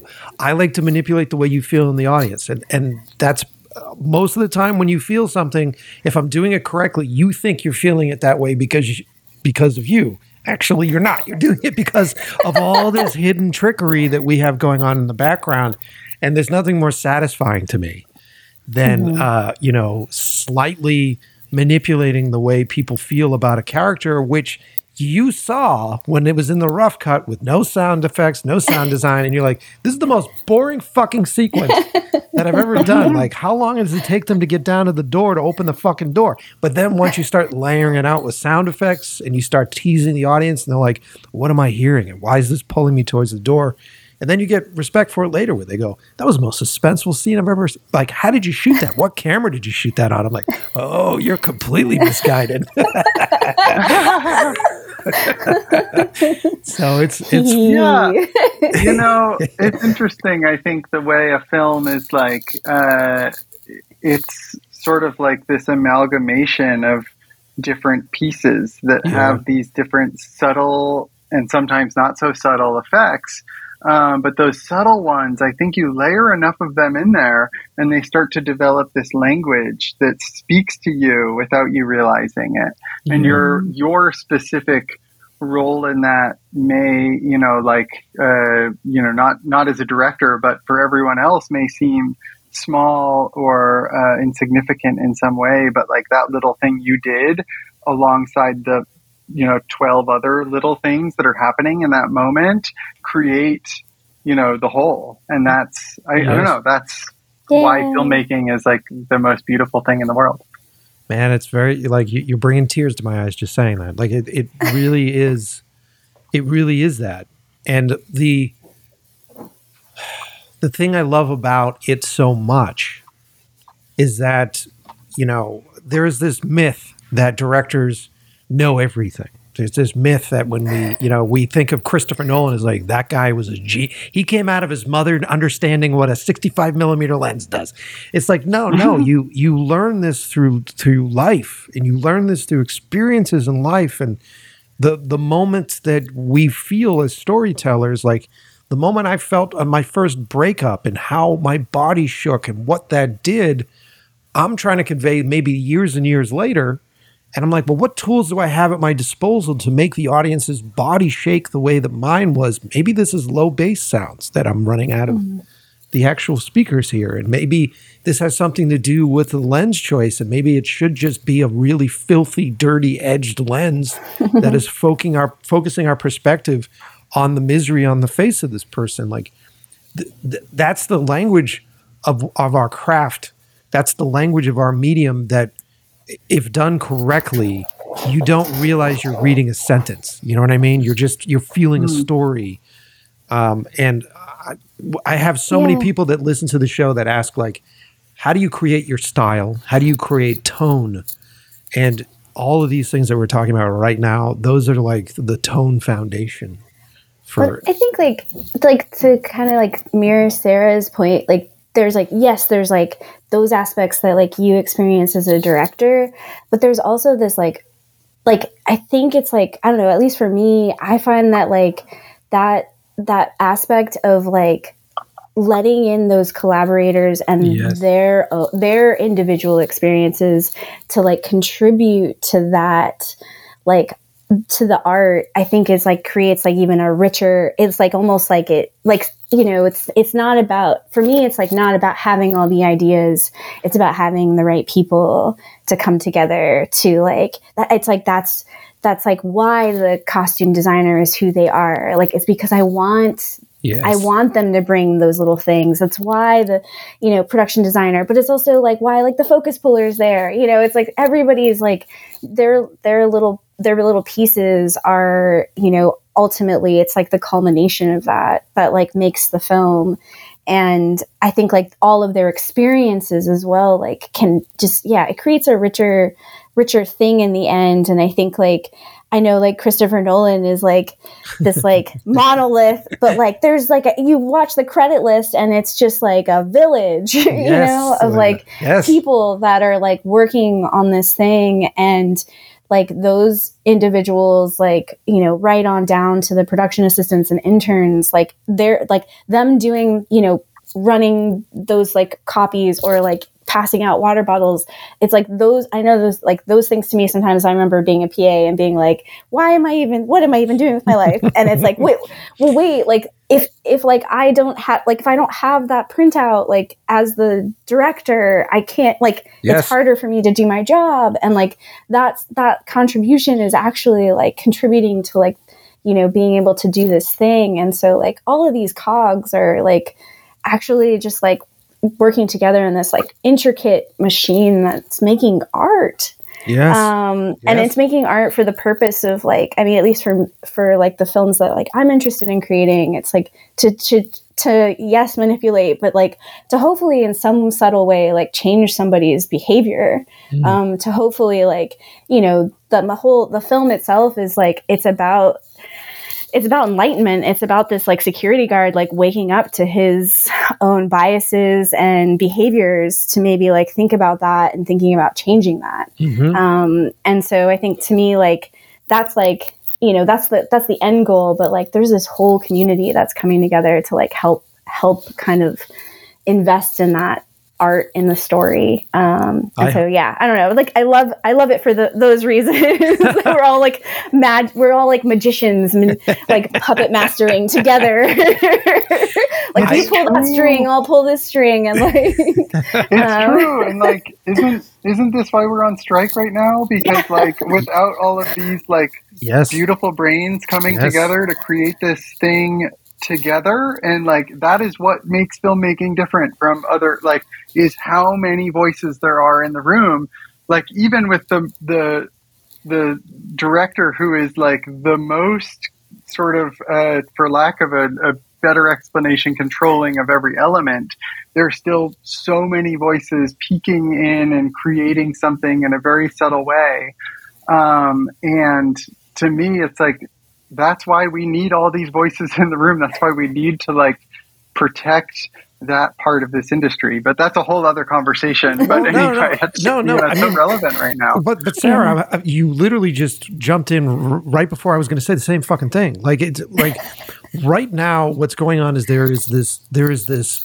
deep, like hidden dark fear that is running through our entire industry right now and everybody is concerned because mostly a lot of clickbait out there that's making them concerned for this. But it's like, is AI going to fucking ruin our, our industry?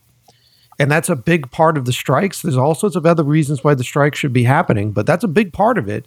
And I was hanging out with some tech dudes uh, a few weeks ago, and they were saying to me like isn't it exciting because i've been using some of the ai stuff for concept work and i've been doing a bunch of concept stuff which is cool mm. and they go isn't it exciting like you're going to hit a point where you as a director won't need anybody. You won't need a hmm. crew. You won't need actors. You won't need anything. And you'll be able to make the mo- the best movie that you possibly can without any of that. And I go, obviously, you've never directed anything before, because because at the at the end of the at the end of the day, if I had the ability to just do what I wrote down on this notepad in front of me, it'd be the flattest, unrealistic, bullshit, simplistic idea. And that would be all that I would feed into the AI is whatever I came up with which after directing now for over 20 years, I now realize that whatever I write down, that's a starting point. That's a conversation point. That's a series of questions that I'm then going to put out there to all these human beings that I love or that I admire that have lived their own lives, that come from different places, that have gone through different struggles, that have had near death experiences and each and every one of them is going to look at that thing I wrote down on that on that page and say I experienced something similar to that, or I've seen something that works for this. And then it's just my job at that point as the person that's running this fucking crazy train to sit there and look at the platters that are showing up and going, a bit of this is interesting. That's fucking cool. And this still fits in. Okay, great, great, great, great, great. That's how good fucking movies are made. It's not just some auteur, even though I like the auteur theory, but it's not just some genius sitting in a fucking room going, uh, if I could only have a device that would just do everything I told it to do. anyway, that's my rant. um, it. I dig it. but uh, anyway, look, we should wrap this up. Uh, it has been a pure pleasure talking with the both of you. Um, I'm very excited to see the stuff and. Uh, I hope because you're going to be submitting to festivals. I am also submitting my new piece to festivals. Maybe we'll get in at the same Yay. time, and that'd be fun to be hanging. Oh, out. we will. That'd be fun to hang out together. Love it. All right. Well, uh, thank you both for being on the show. Thank you. Thanks. Thanks for having us.